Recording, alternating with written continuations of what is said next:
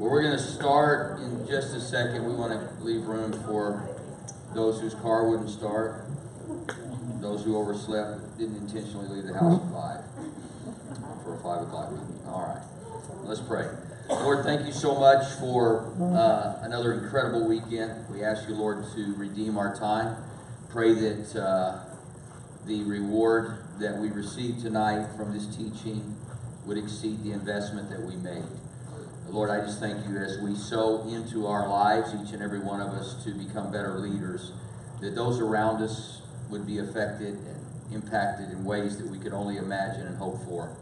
So, Lord, tonight, use us to influence our homes, the office, the workplace, families, those around us. In Jesus' name, amen. amen. Welcome to the second leadership training night Mosaic Church. What I'd like to do is, before we get started, um, is Lauren still out shopping for cards? Or did Juliana, did you? Okay. We want to have, make sure everybody has a volunteer uh, card. We'll change that to servant leader at some point when we run out of these, which we may have already done. And, uh, and until we do, that'll be on there. But want to make sure that you have one of these. Uh, if you're not currently leading servant uh, servant leader, we want to make sure that you get signed up to become one tonight. It's not a mandate. It's not required that you do that just because you attended, but it's highly encouraged. When you learn to do something, the best way to become good at it is to do it. So when you learn something and you apply it and you apply it and you apply it, you become really good at it. It's second nature to you. So Lauren is going to be passing cards down each row, I think. Or did we find any? Okay. She's going to be passing these down. There should be an ink pen in the seat backs in front of you. Tonight, we're going to talk about cultivating people skills in your leadership. So when I tell you on Sunday mornings, and we advertise this, that this leadership training will do more than just teach you how to be a servant leader in Mosaic Church, at Mosaic Church, will also help you in relationships, especially relationships with your family. Uh, in John chapter 13, it says, For I have given you an example that you should do have, as I have done to you. Jesus will always be the ultimate servant leader. He will always be. When you read the Gospels and you read the red, just think about what he was doing as we hear that or as we see that in red, what Jesus was doing. He was showing us how to lead. He was showing us how to care for those who weren't cared for, to show mercy to those that were to be judged, to love those who were unlovable, to bring health and healing to those who were sick, to be available to little children. Jesus showed us the ultimate servant leader. Clearly, no one exemplified people skills better than Jesus himself. Everywhere he went, people followed him. Why? Because it was obvious that people were his passion. It was obvious that people were his passion. He met their needs wherever he encountered them. Jesus touched people physically, spiritually, and emotionally. A good friend of mine is a minister, and he looks at people who are born again and who are submitted to the Lord. He calls calls us 3D people. Uh, he says most people are two dimensional. He said, as a believer, you become three dimensional.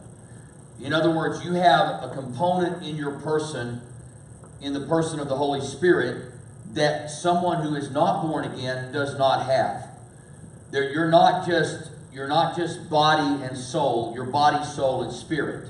Someone who's not born again does not have the the power of the Holy Spirit in operation in their life. So, whenever you're born again, you have a third dimension that is strange to a world that is at best two dimensional.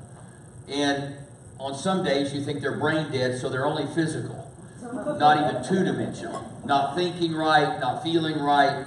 And so, we have this, this part of us that is different as a born again servant leader.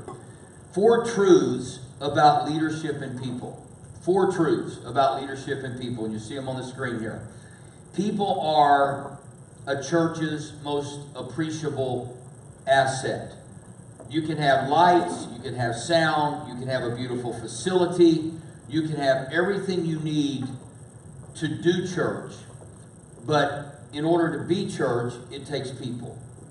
And people will always mean more to an organization and church than all the resources that we possess. In other words, you are the greatest resource. So when you're at home and uh, you feel like you're not giving your best to your kids because they don't have all of the maybe the resources someone else someone else's family has, let me tell you, that's not what's most important. My oldest children, who are now, I hate to say it, whew, 31 and almost 30. Whoa. Yeah, I know, Charlie. Yeah, well, I mean, it's, it's tough. Uh, when they were young, we were broke. I didn't have enough money to buy my kids kids pajamas, so they slept in T-shirts that I had that I would pass down to them. But that wasn't the critical. Matter of fact, my kids look at that now as one of the greatest parts of their life because that wasn't what was important to them.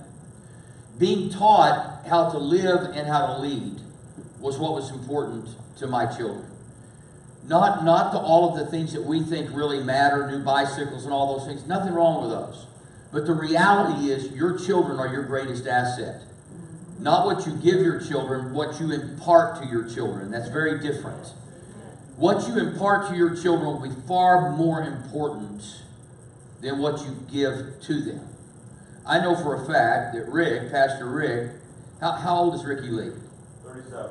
Ricky Lee is 37, which tells you how old he is, too. but I know for a fact that when Ricky Lee was young, you were broke. Absolutely. And let me tell you, that gal has turned out to be nothing short of a superstar. And it wasn't what he had or didn't have, it's what he imparted to her that made her believe that she could be somebody even if she didn't have something. So I want you to understand you are an appreciative asset. You count. You're important. And everybody around you is important. And we don't look at people because of what they have or don't have. We look at people because they are God's people, appreciative assets, even if they're not born again we know that they are important. Number two, a leader's most important asset is his, his or her people skills. It's not your brilliance. There are a lot of brilliant people on earth that cannot have interpersonal conversation and dialogue. They're incapable because they don't see the value of the people they're talking to. I've been around people before that, that and I feel sorry for them. I'm not being judgmental, but they have no people skills. And in the business world, they will tell you you're really only as good as your people skills. Your ability to make people feel appreciated, your ability to connect to people. When I taught homiletics, I would always tell communicators this your connection or your content is only as good as your connection. I don't care how studied you are, how good your material is, if you cannot connect with people, you will not get what's in you to them. So always realize your skills in being able to relate to people will be the greatest tool you have. Number three, a good leader can lead various groups because leadership is about people. You can lead various groups. I could take any one of you that was a real good leader and I could put you in any department in this church, and you may not have the skills for the department, but if you have people skills, guess what will happen? You'll find people who know how to do that job and they'll do it because you believe in them, because you make them feel appreciated, you make them feel wanted, you make them feel important. Uh, I think it was Henry Ford who wasn't educated the way I understand it. One day a man came into his office and said, You don't know what you're doing. And he, Henry Ford looked back at him and said, You're right. But you see this, he had this thing on his desk with four buttons. He said, You see this? He said, This button does this. I call somebody and they tell me what to do. And this button, and he went down all four. He said, I don't know what I'm doing, but I know four guys who do. Now, see, that's brilliance. That's people skills. He connected himself to people that knew how to build automobiles. He connected himself. He had people skills. And it's important you can rally people around you. You can even rally your kids around you if you make them feel like Superman. Hello, Lauren. That's our theme for the upcoming months, right? Children's ministry. You can, if you make people feel like Superman, Superwoman, they will exceed what they think they can do and what you think they can do. Number four, you can have people skills and not be a good leader because you choose not to be. You're just mean. Well, not you, but people who aren't here tonight. you can have people skills and not be a good leader, but you cannot be a good leader without people skills. And I talk to our staff pretty much regularly, and we talk about uh, personality conflicts. I think I addressed those this morning. I don't remember, quite frankly. It's a crazy morning. But uh, if you can identify that you have a difficult time getting along with certain people, then you can make certain adjustments to get along with them. You really can. It, you may not, they may not be your favorite person, and they may not be the person that you hang out with all the time. But the reality is, you can find an avenue to connect with people. And one of the things that I have discovered, and this is not in your notes, if you really want to learn how to connect with people, learn what people like and learn what people love. Yeah. Ask them questions. If you can't connect, don't try to push yourself on them and tell them all about you. Ask them about them because people love to talk about themselves. We do, all of us do. When somebody starts asking you questions, guess what happens? You start opening up, and when you open up, you feel closer to them. So start practicing asking people questions. What makes you tick? What are your hobbies? What do you like to do? What irritates you? What do you have a passion for? What do you love more than anything else in the world? What genre of movies do you like? You say, well, that's nuts. No, I can tell you what kind of person a person is by the genre of movies they like. It's not a criticism at all. I'm telling you guys, no, you probably pick mine. I love comedy. When I'm having a down day, I just go find a, a funny movie and I just laugh. I, I love to laugh. And then if I'm having a little off day, it's action thriller with a little Bruce Willis. Live free, die hard. Don't get mad at me. Because there's a little humor in there, and then there's enough blood that every man is okay.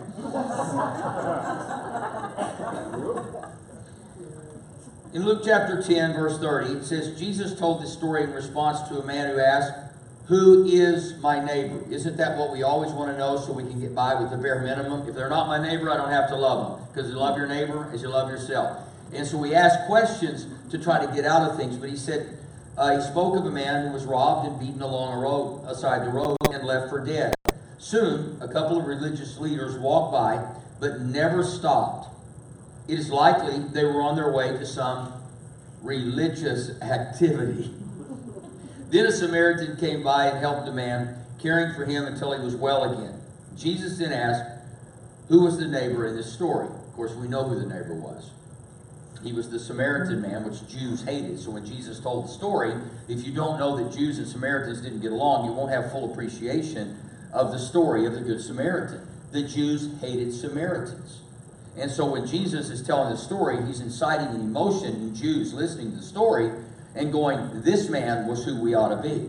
Never forget one Sunday morning, I was living in Tulsa and I was on my way to church. I was by myself and it was a really, really cold day. Kind of like today. Oklahoma is confused and we need counseling. Not the people, the state. Amen. You know, and so driving down the road, I was at 21st between Harvard and Yale, never forget it, in Tulsa, on 21st Street, and I see this man literally with no coat on, a white shirt with blood on it, and he looked like he had been hit. And, and here's honest, I'm on my way to church, right? And Jesus. And I, I'm getting ready to turn right, and the man had just, I was turning right on the 21st, and he had just walked a little left of, and I felt like the Holy Spirit said, go pick him up. And I said, I don't want to. I don't know if you have a conversation with God like that. I do. I don't want to.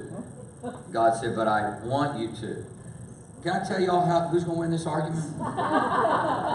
and even if you think you win it, you don't pick him up, you'll lay your head down that night and God will say, What did I tell you to do? I to sleep.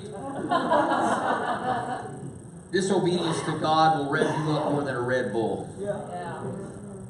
So I turned, I went, and I went and got him. And I was not happy. I mean, I got to tell you, I wasn't happy. I mean, I kind of became mad at him for walking in front of me and being used by God. How dare you be used by God to get my attention? So I literally, I, he gets in the car, and I had, a, well, actually, what happened, well, I missed a part of the story. I was just two blocks, I lived two blocks away. So God said, go home and get a coat and give it to him. So I was going to give it to him. God said, now take him where he's going. So he gets in the car. I said, what are you doing? And I thought the guy could kill me. He's bloody. You could tell he'd been in a fight. And so, you know, I, I was kind of trying to be intimidating, you know, because I'm thinking, yo, mess with me, I'll kill you too. Because I'm scared out of my mind. I'm thinking, God, why would you do this to me? And I started talking to him about Jesus, and you could sense the presence of the car change. And he said, My grandmama been praying for me. And I said, You know what? You listen to your grandmama.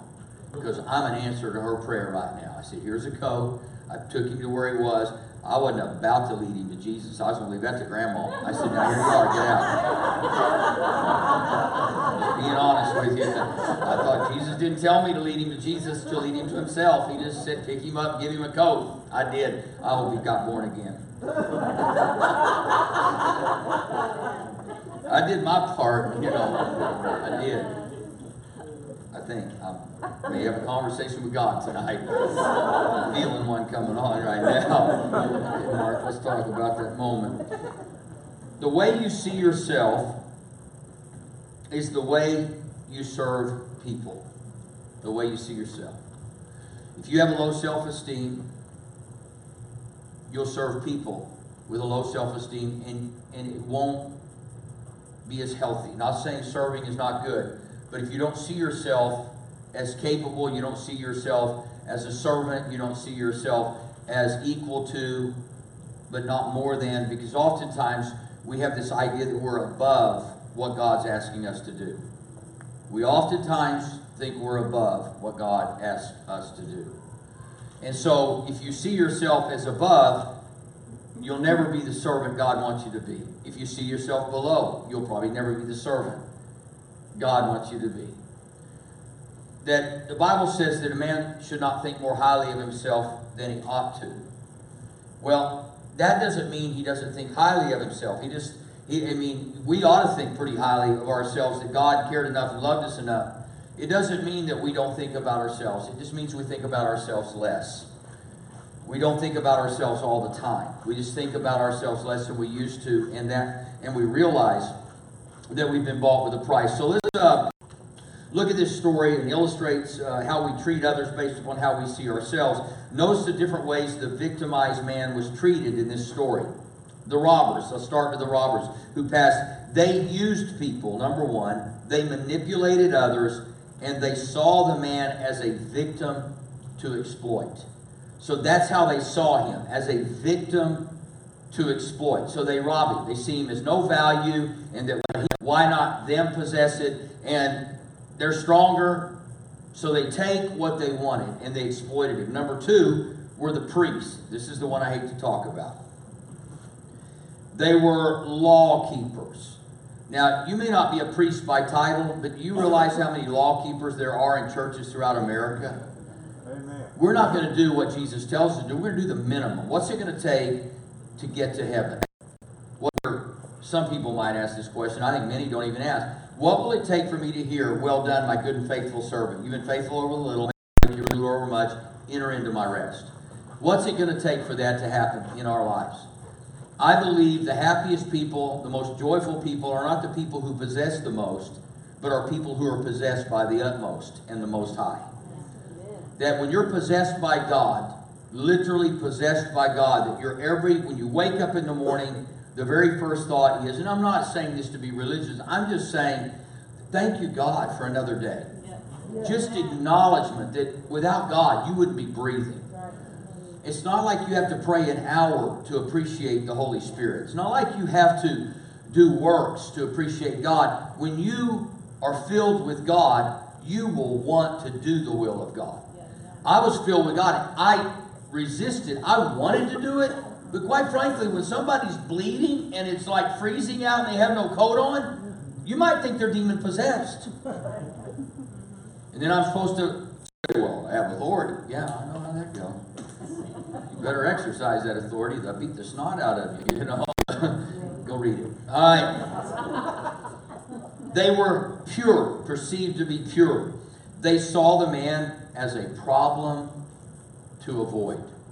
How many times do we see a problem to avoid? Just you, God will not always give you the people you want to help, like the people you want to impress, the people who can return a favor to you. God will often put people you don't know who look scary. He might even put somebody you do know that's mean and hateful in your path to be a blessing to you. Amen. I know. Come on. Then there's the Samaritan. So let's look at this scenario. You have the robber or the robbers. You have the priests who passed by on the other side of the road. And now here comes a Samaritan. Well, He was despised. So here's a man who should have seen himself the way the Jews saw him as a dog. I'm no good. I can't affect anybody. I can't have an impact on this world. But instead, so the Samaritan was despised. He knew how it felt. Oh, here's the key. He knew how it felt to be ignored. He knew how it felt to be ignored. And then lastly, he saw the man as a person to be loved. I, am going to try to. There was a quote I posted some time ago. Um, Christians are not to stop and ask people if they're worthy of love. We're just called to love them. We don't ask people if they're worthy. That's not our job. Our, not, our job is not to determine the worthiness of people around us. Our job is to obey the Lord, and God so loved the world. That's our job. And so when people come into the church, I, I would love it if we could just see everybody as you're worthy to be loved. As the Good Samaritan saw this man differently than the priests or the robbers saw him. Christianity, and I think it's up there, Christianity is relationships. True Christianity is about relationship. That's what Jesus came to do. He walked around and he had relationship. He went from one place of healing to another place of healing, one place of miracles to another place of miracles. Just having relationship. He goes in and eats with Zacchaeus. I mean, we little Zacchaeus, a thief. Jesus just demonstrated that if you want to change somebody's life, you got to get to know the somebody's life that needs to be changed. That's the reason that you can have a big church meeting, you can have thousands of people in the church, but if the church and the people in the chairs don't know what to do with the message, all you've done is transferred knowledge. Knowledge puffs up, love builds up. So if all I did was come in here every Sunday morning and preached a gospel message to you of good news, that would be good. Some of you would be able to take that and transfer that to somebody else. But some people would say, well, that message is just for me and my life was changed. If your life was changed, how many lives around you should be changed? Just by virtue of how you now act. When you walk into a room, do people look at you as someone to avoid because you look like you slept upside down in a post hole?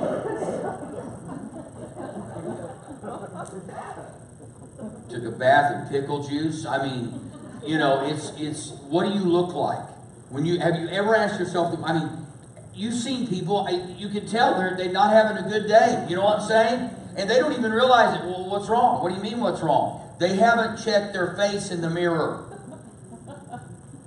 Maybe before you leave the house, if you're having a tough morning, look in the mirror and talk to your face.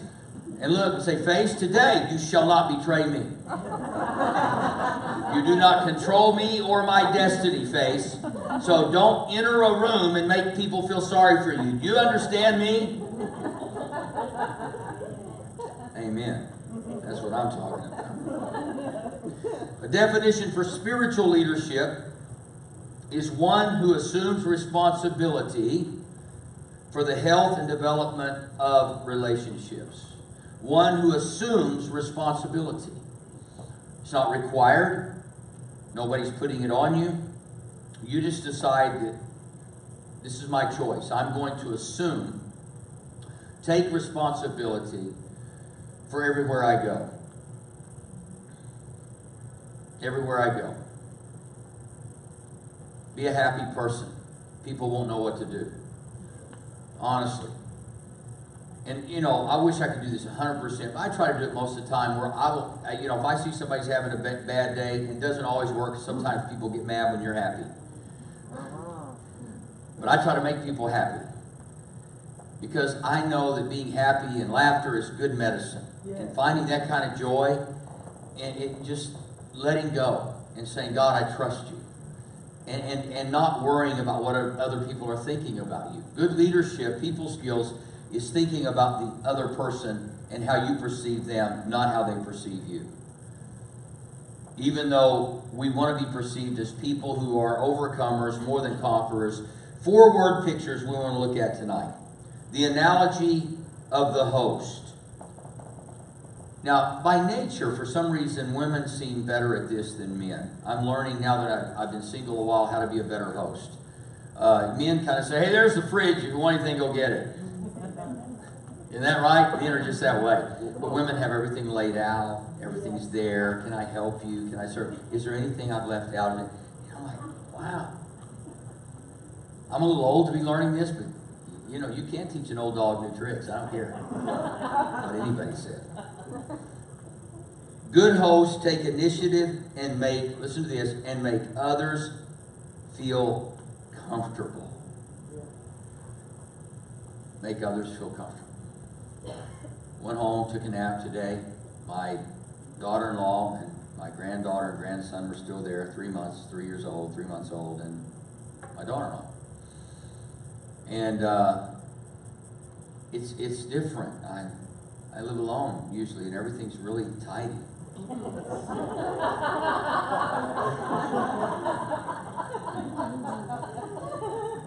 Took a nap, I got up. The dog had cattywampus a mini blind. Oh, yeah, by the way, they brought their dog. Uh, I was just gonna say, what about the dog? yeah, Yeah. uh, she's there too. Um, and then I have curtains that are like for, like, just for looks, really, kinda. They were moved to places they've never been moved before.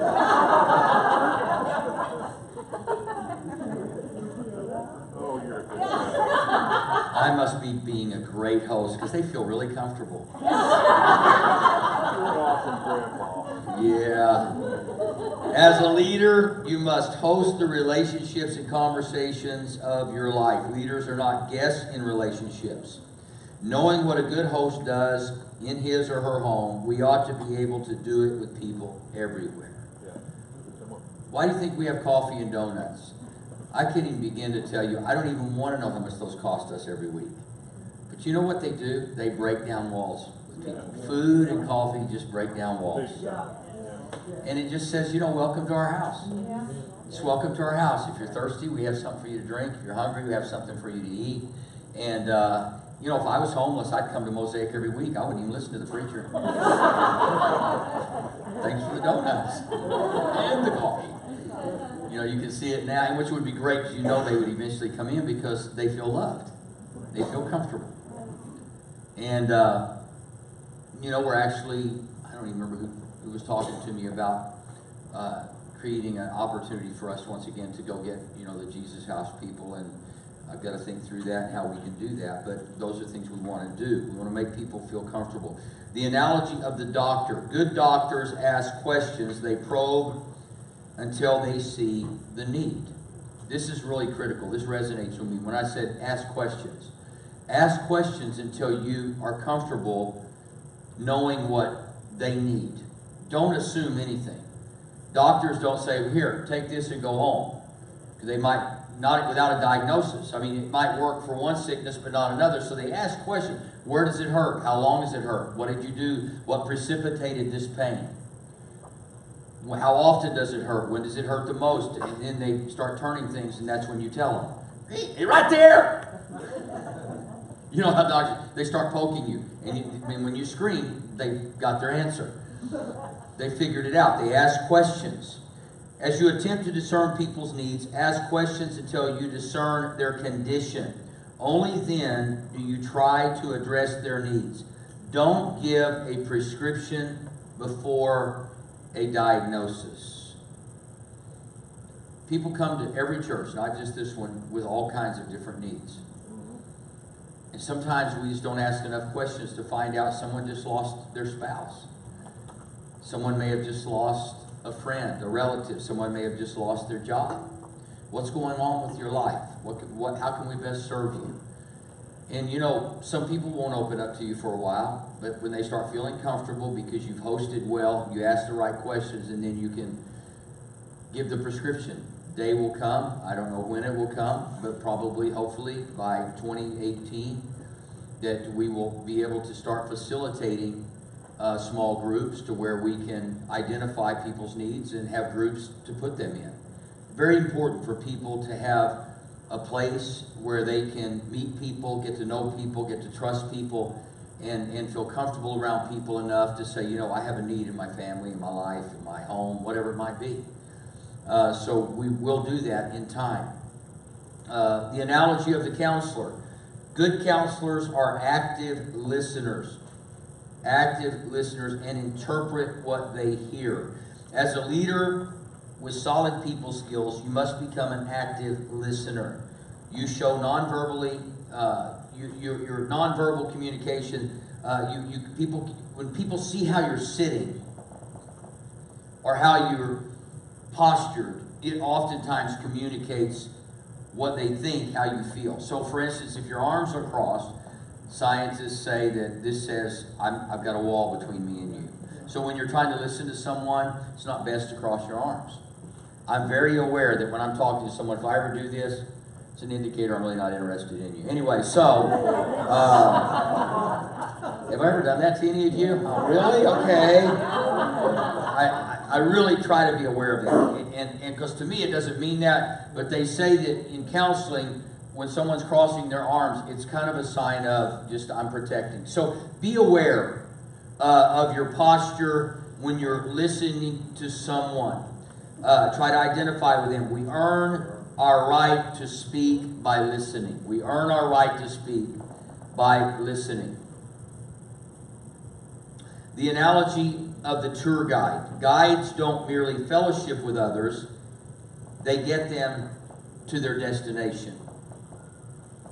A leader's people skills must result in the ability to take people to a destination. Our purpose is not to be liked by people, but to take them on a journey and to reach a goal they might not have reached alone. Now, let me address this is a real critical point. And Joyce Meyer probably does the best job of anybody I know addressing this thing, which is called an approval addiction.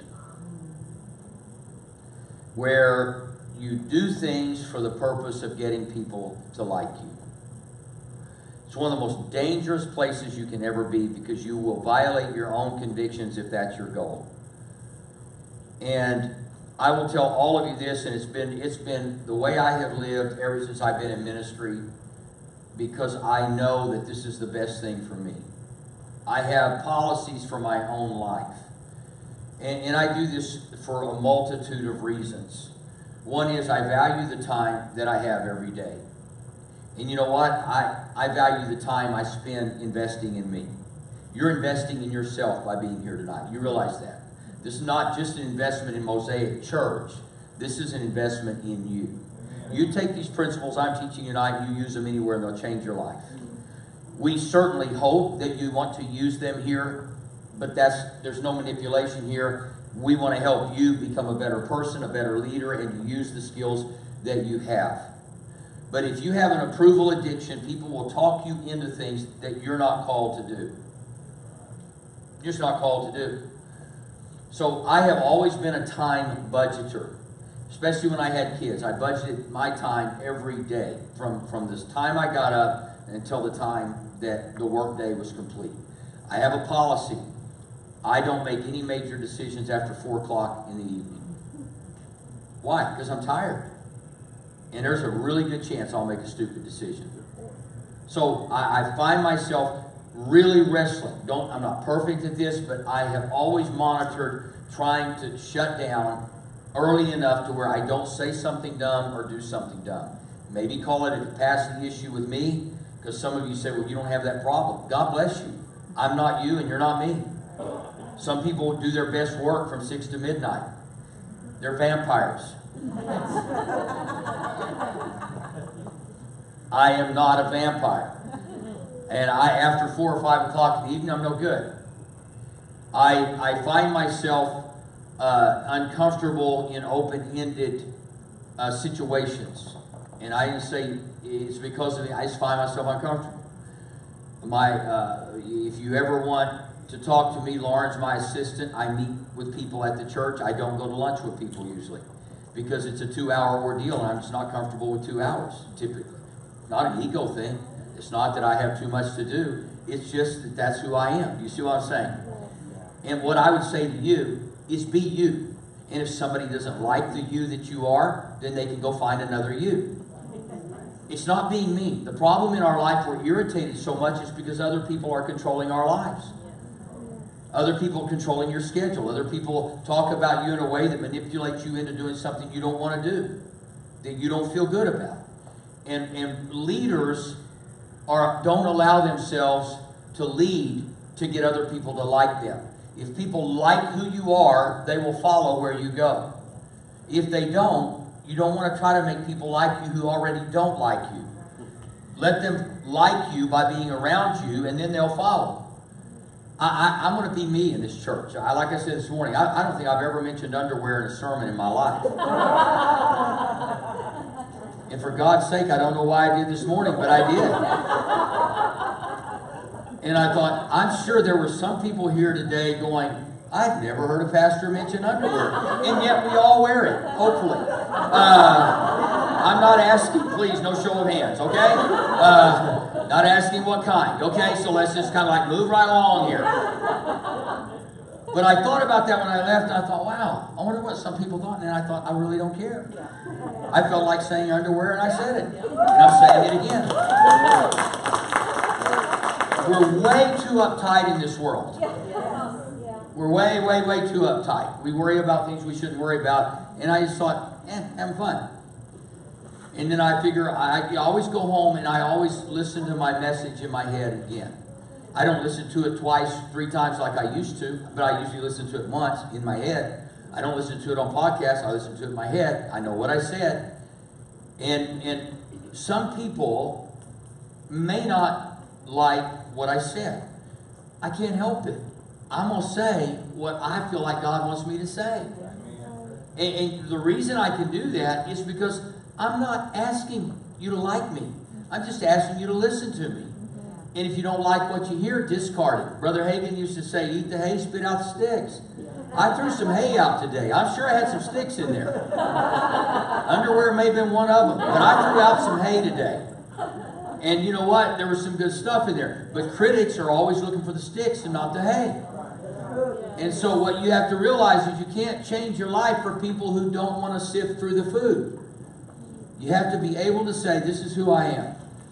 This is who I am. And you know, when I came back, I knew that I was going to have to wrestle with thinking through what people wanted me to be now or who they thought I should be. You know, I really, my personality was given to me by, by God. I don't even always like it. Every now and then I just go, you know, I, I just really, God, I don't really like all the time who you made me to be. Wouldn't you like to be just a, like a Gomer Pyle every now and then? I mean, I, I, you know, he just always seemed to never be bothered by anything anybody said. It really, we know it was because he just was pretty clueless. But, but the reality is, every now and then you say, wouldn't it be nice to be that kind of person? And I shake it off after about five minutes and go, yuck. I kind of like who I am. You got to like who you are. Okay, what every leader should know about people. We won't get done with this entire thing today. What every leader should know about people. Number one, people are insecure. Give them confidence. Now, when I say people, that includes all of us. We all have insecurities. We all do. And the greatest way to overcome insecurity is admit you have insecurity. And be aware of the insecurities that you have. Now, I try to get over as many of those as I can, realizing that it's okay. We all have them. We all have those spots in our lives that for some reason, when somebody says something or does something, it lands on us in a way that we really feel it. And I just have to take those things to Jesus and go, Jesus, I don't want to feel that way. I really, really don't. And I, I, I just, I want to be able to hear what someone says and believe the best. And it's one of the things I believe that helps people skills that we need is to not take things personally. Uh, I don't ever want people to take things personally because nothing's targeted at you or anybody else. It's just what I do. And I have to answer to God for my life and the choices I make. And I understand that. And I do this because I love it. I love God and I love you. Um, but I still have my own insecurities. Key principle here is hurting people hurt people. We've all heard that. Hurting people hurt people. Secure people off secure, offer security to people. So, whenever people try to hurt other people, you can have compassion on them because they're hurting people. They hurt themselves. And so, when somebody says something mean about me, and I hear it, most of the time I have compassion because I go, you know, they really must be hurting. If, I, if they can give me that much attention, they really are hurting. they really are. If somebody talks about you, they have a pretty miserable life because none of us are that important. Really. Now, if they're talking about you in a good way and building you up, that's different. But if somebody's putting you down, all it says is they feel put down in their own lives. They feel miserable in their own lives. They're insecure without realizing their insecurity. Most people are insecure in some area of life. Most insecure people are looking for security, and a secure environment is provided only by secure and confident people. I want this to be a safe place. I want Mosaic Church to be a safe place. I don't want people to feel put down. I don't want people to feel unloved. I want them to feel secure here. And we will have all kinds of people, as most churches do, or many churches do, that come through the doors of this church. And I want us to embrace them. And when I, I talked this morning uh, about us embracing uh, people from every walk of life and every way of life, I mean that. Now, like I said this morning, when you show love to someone, it doesn't mean you agree with everything that person's doing. Do you understand that? And sometimes people feel like if they love somebody who's living in a life of sin, resistant to God, that if you love them, they will perceive that as an endorsement of their sin. I disagree. When you love them, they will see that as an endorsement of love, an endorsement of their person, not their behavior. And eventually, you'll have a conversation that you always wanted to have, only they'll be the one to bring it up. But we must be willing to embrace people who are different than us. I see in the Bible Jesus did. You remember the woman who came in and wept and poured oil on Jesus' feet, wiped it with her hair? They saw her as a common hooker. Jesus saw her as a person to be loved. It's real quiet when you talk about hookers and underwear.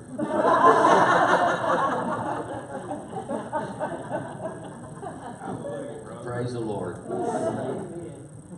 But the reality is, if you start seeing people as different, they might start seeing themselves differently, as worthy of love, not to be judged, not to be criticized. So just love them so that they can start seeing themselves as lovable. Give hope to them so they won't see themselves as hopeless. And this will be a debate in the years to come, if not immediately, in churches everywhere. It already is. What do we do? We love. But you allow people, yeah, we allow people because Jesus did. He allowed prostitutes to come in, woman caught in the act of adultery, goes in the house of a common thief.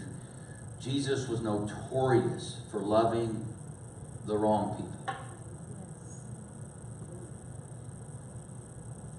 That's how it was perceived by religious people. Guess what? If that's the case, I want to be like Jesus. I want to love all the wrong people. That the world would say it's just wrong. How can you let them come in? How can you let them be a part of your church? Whoever them is. Because you know what? Everybody has a story about you. I don't care about their story, I care about your story. So if somebody has a story about you, you know what I'm gonna do? I'm gonna look and say, you know what, I think I'll let them tell me their story because they'll tell it better than you. There've been a lot of people telling stories about me the last few years, and I gotta tell you, some of them I find laughable. I'm thinking that was creative. Maybe I ought to add that to my resume. Haven't heard that one. That was pretty good.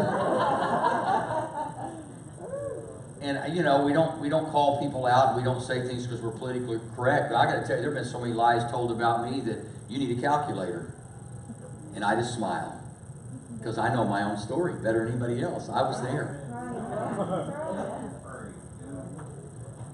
So it's frustrating to people when you become secure and they're insecure.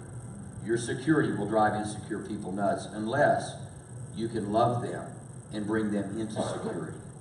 Some people I kind of like to watch their insecurity. But anyway, I'll move right along. Um, think of ways to encourage one another. Do outbursts of love and good deeds. Hebrews 10:25 do outbursts of that translation, do outbursts of love and good deeds. Number two, people like to feel special. Honor them. People like to feel special. Honor them.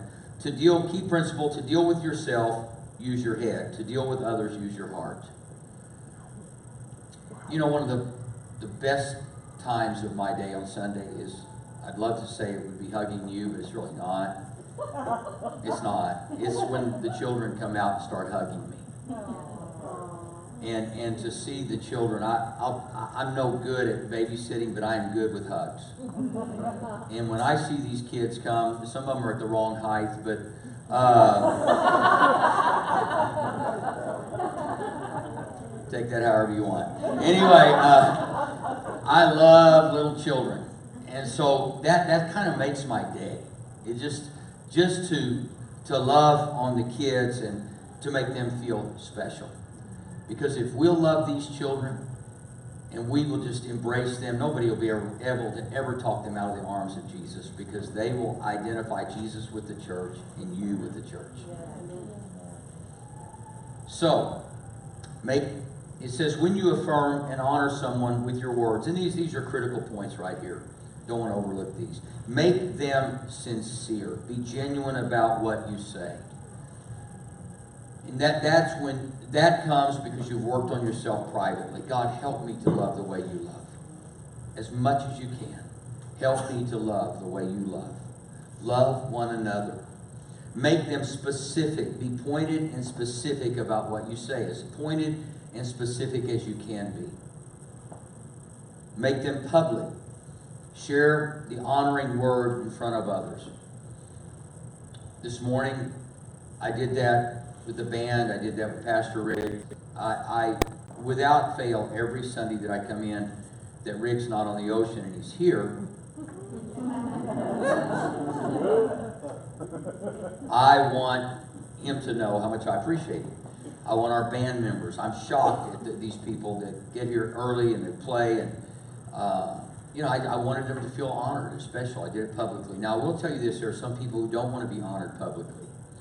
In the uh, life languages, not the love languages, there are nine life languages, and one of those languages is the language of a doer. A doer is a person who wants to be appreciated privately, not publicly. If you appreciate them publicly, they'll quit doing what they're doing. And so you have to know the life languages. I'll teach those someday because I will want you to, you, you'll each know what your life language is. I have the life language of a mover and an influencer. Those are my two life languages, meaning I take risk and I love people. I'm the partier. That's what they call an influencer, the Christian. You're the ones that always want to have a party, and to me, every Sunday morning's a party. And as you can tell, and every now and then the party gets out of hand. Anyway.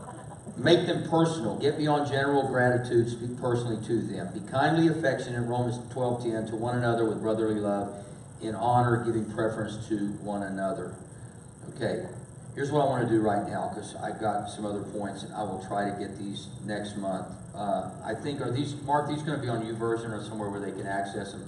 You can get the rest of these, and, and I would encourage you to do so. What I'd like to do right now is if you have a card, I want to volunteer at Mosaic Church. I want to be a servant leader. What we're going to do in just a moment, I'm just going to we're going to break out and give you an opportunity to meet with your leaders. Uh, of, of different areas. And uh, we have people over every area, children's ministry, uh, the, what I call Sunday administrative support ministries, from the parking lot to the greeters to the ushers to prayer partners and that kind of thing. That's a group. And then we have the worship team. Now, we do want to tell you this. Uh, you know, if, if you, you know, ask somebody if you can sing.